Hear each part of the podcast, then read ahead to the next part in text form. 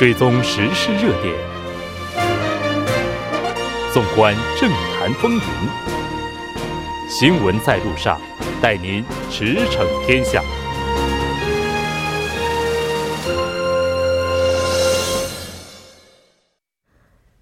了解最新热点焦点，锁定调频 一零点三 新闻在路上。接下来的半个小时将为您带来此时此刻主要新闻，聚焦分析以及数据有话说。那广告过后马上回来。您的参与，我们的动力。参与我们的节目，您可以通过手机短信的方式发送短信至井号一零一三，每条短信收取五十韩元的通信费用。您也可以登录我们的官网 t b s 点首尔 点 k r 收听更多回放。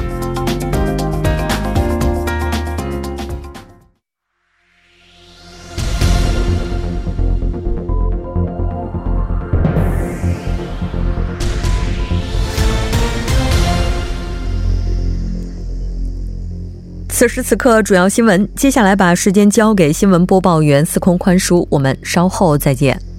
下面是本时段新闻。法务部长官曹国下令推进检察制度改善方案，要求检方缩小特别调查等检察机关的直接调查。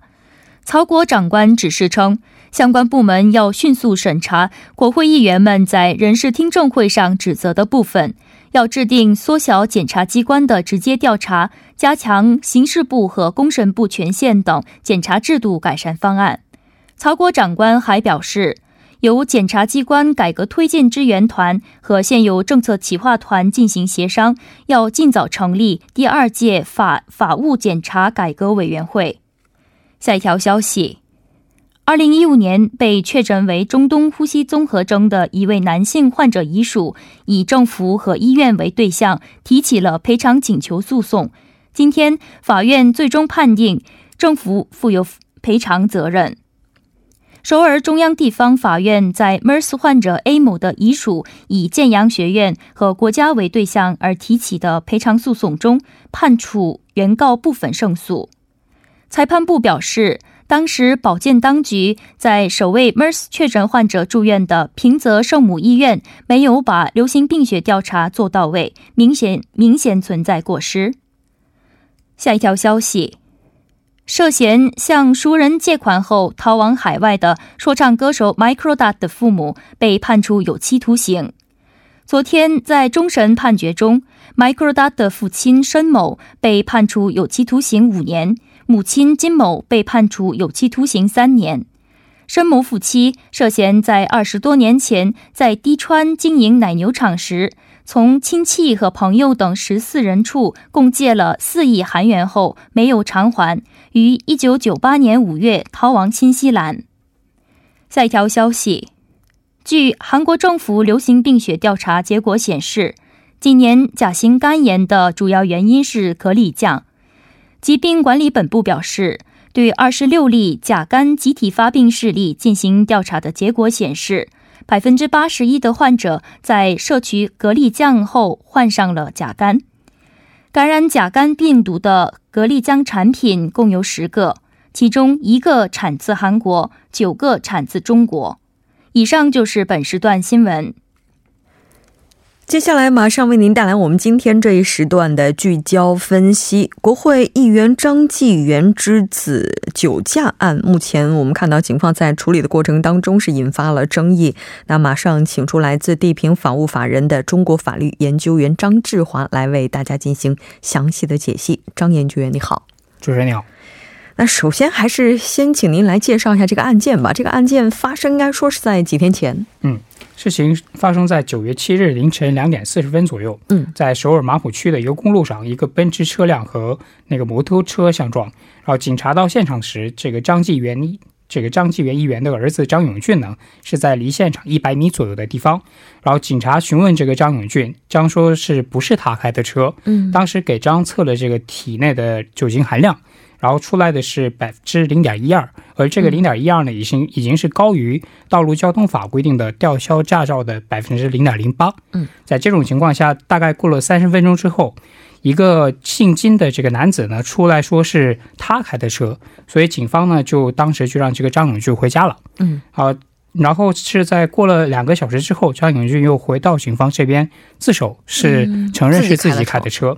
然后九月十日呢，警方对车辆同乘人员进行了调查，而张永俊的律师公布说，这个张永俊承认了酒驾和试图撒谎调换驾驶员的过程。然后目前在七号当天声称是自己开车的这个金某呢也被警方立案，而张永俊和被害人以三千五百万 韩, 韩元的金额达成了协商，获得了被害人的谅解。嗯，是的。哎，这个案件非常有意思啊！我们看到说，这个冒出来顶罪的金某，他其实根本就不在事发的现场。对，当时是不在现场的。对，一个根本就不在事发现场的人，就出来顶这个罪，嗯、完了之后，警方在不经调查的情况之下，就让张议员的儿子回家。我们看到现在很多网友都在说，嗯、你这个调查是不是太过于疏忽了？嗯，其实按照这个警方的内部的调查指南来说的话，如果交交通事故发生之后，如果没有发生那种重大的人员伤亡、嗯啊、这样的话其实是没有说没必要采取对任何其他嫌疑人进行一种强制措施的、嗯、所以所以对于警方的来警方来说，这个事故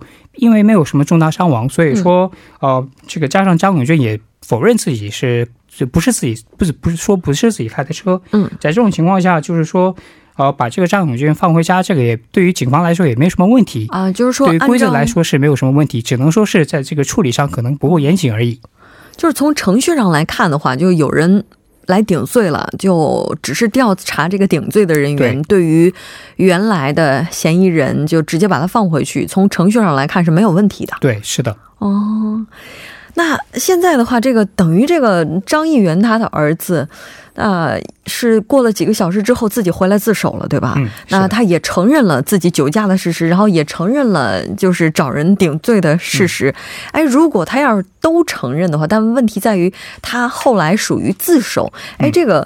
就是等于先撒了一个谎，然后你又承认自己撒谎了，嗯、就等于有这样的一个自白的过程。所以他这个能不能抵消他撒的谎的这个罪呢？啊，其实这个事情的话，应该分两个部分来看。一个呢，就是说这个这个张，就是他交通发生这个交通肇事之后呢，他这个处理的怎么样？按照这个韩国的交通道路法的话，呃，所谓的你如果不是说属于肇事逃逸，你如果不想构成肇事逃逸的话，你应该做出两个行为，一个是呢就是立即下来救助这个伤伤员，第二个呢是跟这个这个伤员说说出自己的姓名，说出自己的联系方式，然后就说你有任何情况你要告诉我。嗯。他要做出这两个行为的话，他就不算说肇事逃逸。对，所以说对于这个部分呢，呃，它会涉及到第二个罪名，就是说它是属于有没有可能构成包庇罪的教唆犯。所谓的包庇罪呢，就是说刚才这个、嗯这个、包庇罪的话，那是金某他属于包庇罪。对啊，金某的金某属于包庇罪，然后对于这个张这个张张永俊来说，就有可能构成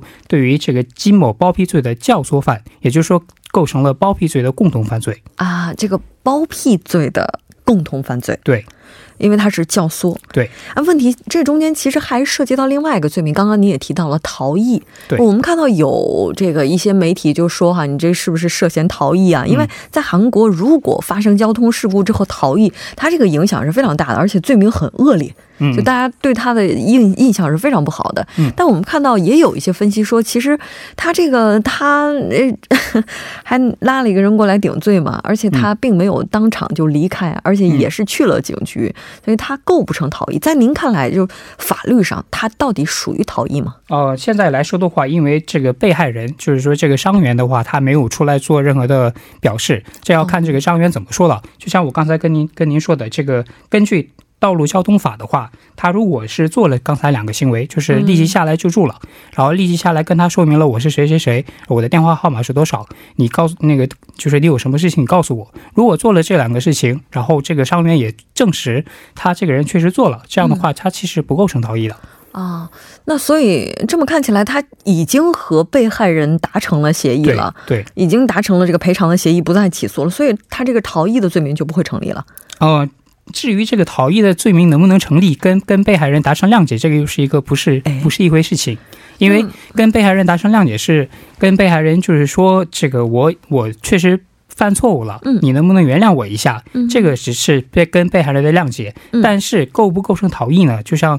就是要判断当时张有没有做出来刚才那个行为。嗯，所以说就是还要看警方调查这个被害人的时候，被害人的陈述是什么样子的，他所构建的这个事实结构是什么样子的，要根据这个来判断张永俊到底构不构成逃逸罪。所以现在逃逸罪的罪名是否成立，目前还没有出来结果，还 要, 还要等一下这个调查结果。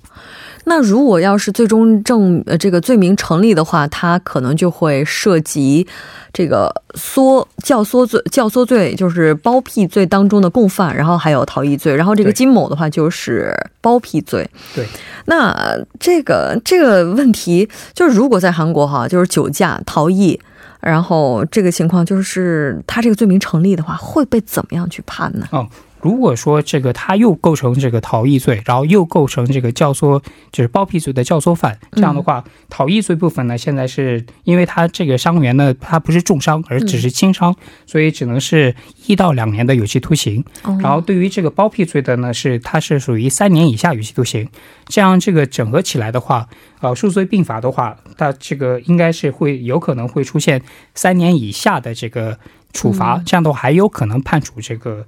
缓期执行啊、嗯，这个缓期执行其实也就意味着接下来这个刑事处罚可能是会往后推，它也有可能不用就是受牢狱之灾、哦、对对，所谓的这个缓期执行就是缓刑的这个全解，就是说它它的这个服刑呢是在外面服刑，它不用进这个监狱。 嗯, 嗯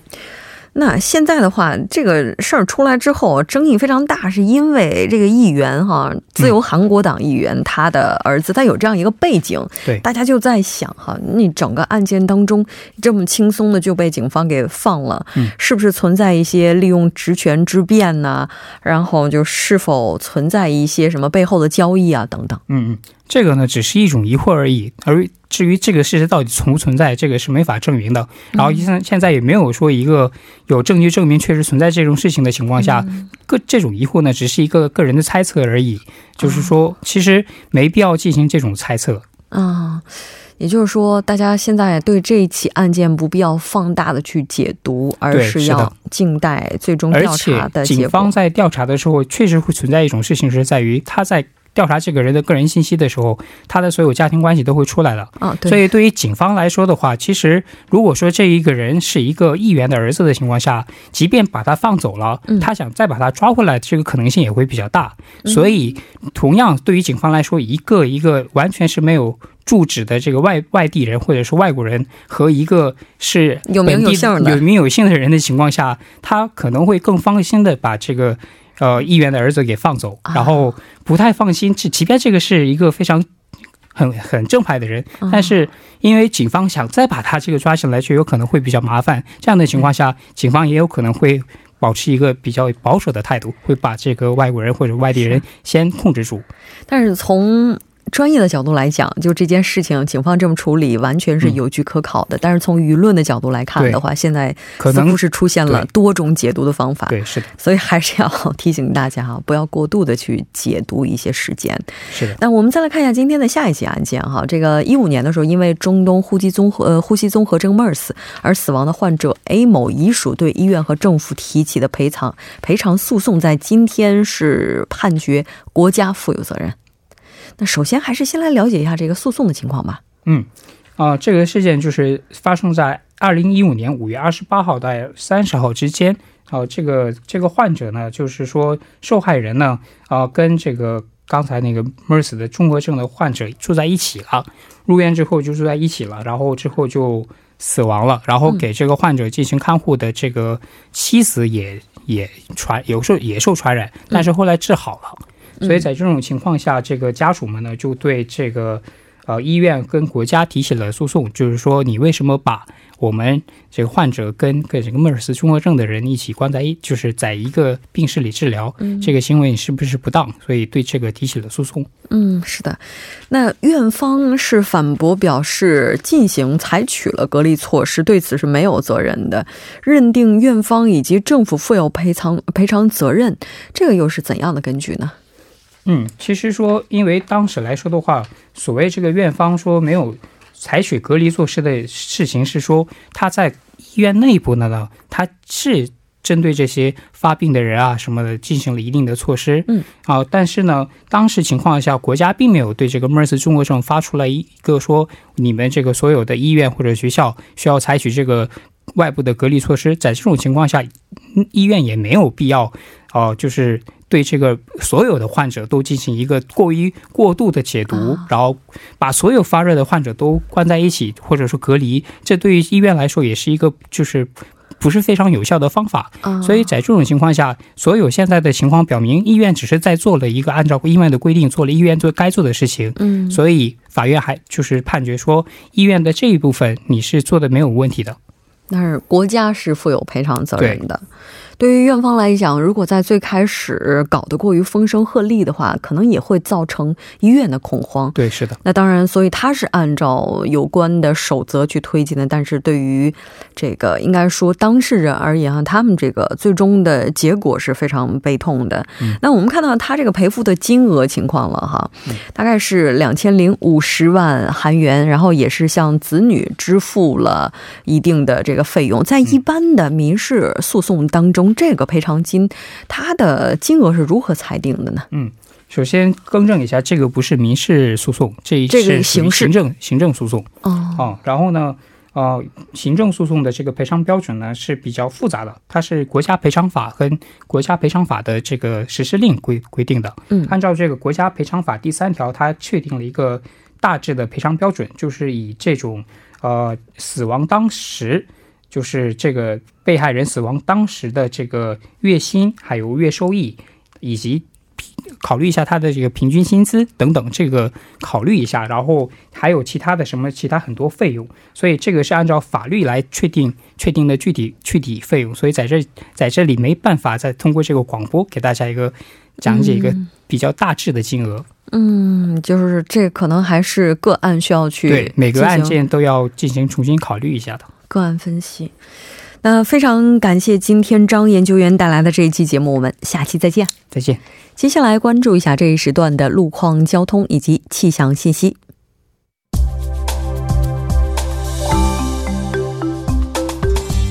大家晚上好，这里依然是由连夜为大家带来最新的路况与天气信息。现在是晚间六点四十八分， 我们来关注一下目前路面上的情况。 奥林匹克大路机场方向嘉阳大桥至半花大桥路段 一车道上正在进行道路维修的作业， 请途经的车主们提前变道行驶。 中部高速公路南移至河南路段 利川服务区附近应急车道上有辆货车发生了故障， 前后方车主们小心驾驶。 下面则是交通管制的消息。 九月十一号到九月三十号 晚间十一点到第二天凌晨五点， 内部循环路圣水大桥至成山大桥方向 红之门隧道将会进行道路设施维修的作业， 该方向三个车道中一至两个车道进行交通管制， 还请各位车主们参考以上信息， 提前计划出行路线。 好的，了解 了解一下明天的天气情况。 明天凌晨南部地区和济州岛有雨水天气， 预期降水量约为五到十毫米。 首尔凌晨气温将会维持在二十度左右， 白天气温维持在二十六度左右。 中秋节当天是以晴天为主的， 利于大家交通出行。 今明两天雨后光照强，昼夜温差较大， 请各位听众朋友们注意健康管理， 并且下雨天出行时能见度低， 路面湿滑， 要小心驾驶。 今天傍晚到夜间多云， 最低气温 二十三度， 最大相对湿度百分之六十五。 明天白天多云有阵雨， 最高气温二十五度， 最小相对湿度百分之六十。 好的，以上就是这时段的路况与天气信息， 祝您出行平安， 我们稍后再见。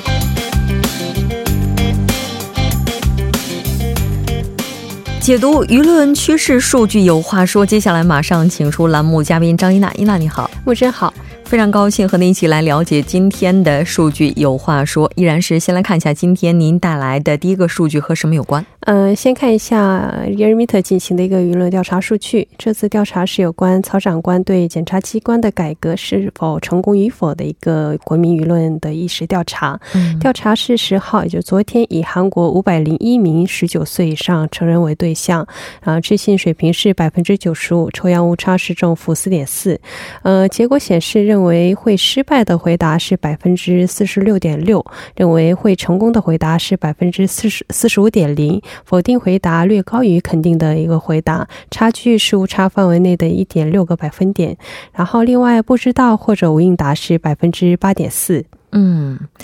那刚刚提到了，就是说到目前为止认为会失败的百分比是更高一些的哈。对，高一些。那, 那这个主要的人群就是他们是集中在哪些阶层呢？呃，首先认为会成功的人是共同民主党的支持层，是 百分之八十四点三 出现最高，然后其次是正义党的支持层、进步层，三十多岁、四十多岁、光州、全罗、经济、仁川都是过了半数的一个情况。然后认为会失败的人群是自由韩国党的支持层，是 百分之九十点三 出现最多，然后是无党层、保守层、中立层、六十岁以上二十多岁，然后五十多岁服务山、蔚山、庆南、首尔、大邱、庆北、南信、中出现多数，还有市中、大田、中大田、中青是成功和失败的意见分别出现 百分之四十四点七 和 四十六点七， 女性当中也是 百分之四十七点二 和 四十五点零， 差不多是相差无几的一个情况。嗯，是的。那这个数据咱们就先看到这儿哈，接下来我们再来看一下下一个数据，这个数据是和职场霸凌有关的。是的，呃，根据这个数据是市民团体직장갑질 일일구的一个团体发表的一个职场内欺凌禁止法实行的意义和呃界限报告书上那个发表的一个内容，从七月十六号到八月十四号的法律修改实行日，共收到欺凌举报一千一百。一千零七十三件，然后骚扰举报占总数的 百分之五十八点二。 这个十一직장갑질 일일구的那个갑질也是说是甲方的一个甲，然后说用甲方的一个权利呃，施加一些那种呃权呃作威作福的一个行为，然后在这个一个市民团队进行的一个调查的数据。嗯，是的。这之前的话，在韩国是出台了一个职场霸凌法，是我们看到这个法案在实施的一个月内哈，市民团体就收到了一千多起的举报。那这些举报主要都包括什么类型呢？呃，是的，这个团体收到的那个新的举报是雇佣劳动法，也是就是类似的一个调查当中，他们的受理的一个欺凌申诉是三百七十九件，就是但是这个呃직장갑질 일일구他们收到的申报会更多，达到了 一点八倍左右的一个数据。然后对欺凌举报的案类型分析的话，是两百三十一件是不合理的，给出就是可能是上司给出不合理的一些指示，嗯、呃、二百一十七件是排挤和歧视，一百八十九件是暴力和那个恶言恶语的一些言行的一个暴力，就是言语暴力。嗯，是。然后一百三十七件是侮辱和名誉损损毁的一个情况，然后七十五件是强迫的一些些内容。嗯，那在这项法案正式推进之后，嗯、有关职场霸凌的案件到底是减少了呢，还是又增加了呢？呃，按数据来看的话，法律实施后骚扰举报的比例是有所增加的。嗯，然后根据去年五月团体发表的那个《七三考九幺幺九出台六个月报告书》的一个内容当中，是当时欺凌举报是占全体举报的 百分之二十八点二。然后当然这项法律实施也让一些劳动者们可以从一些嗯模糊的一些暗角处，然后就忽视啊、排斥啊、然后强迫等这些死角地带当中也是受到了一些保护，但是还有一些局限的一些部分在的。然后比如说代表理事在职场内欺凌的一些行为者是，然后工作内不能自行解决，代理理事就是向那个加害者施压的时候， 嗯, 嗯就是有一些法律的一些界限。也就是说，如果这个霸凌是从上往下的话，它可能就会面临着很多处罚的盲区存在。对，而且就是没有办法就是完全的界定这个一个范围。然后还有就是五个人以下的这个单位的话是不受法律的这个保护，也是一个它的一个盲区。对，所以我们看到说现在政府也是积极的推进，就未来进一步扩大相关法案它的适用范围哈。是的，我们再来简单了解一下今天的最后一个数据。 呃，下面还有一条关于中秋节的一个内容，然后保健福利部发表了就是中秋节期间呃最大限度的了减少就是医疗方面的一些不便，然后并且为了一些医疗空白的一个安全休假，将从 十二号到十五号的这个长假期间提供营业的就是药店和医院的一个信息。这些药店和公共机关是十二号有开放五百七十二家， 十三号是四百三十六家， 是等等， 共有每天平均有四百八十四家营业的。 是的，您可以通过 幺二九 幺幺九 幺二零 等了解具体的信息。非常感谢伊娜，我们下期再见。下期再见。那在整点过后马上回来。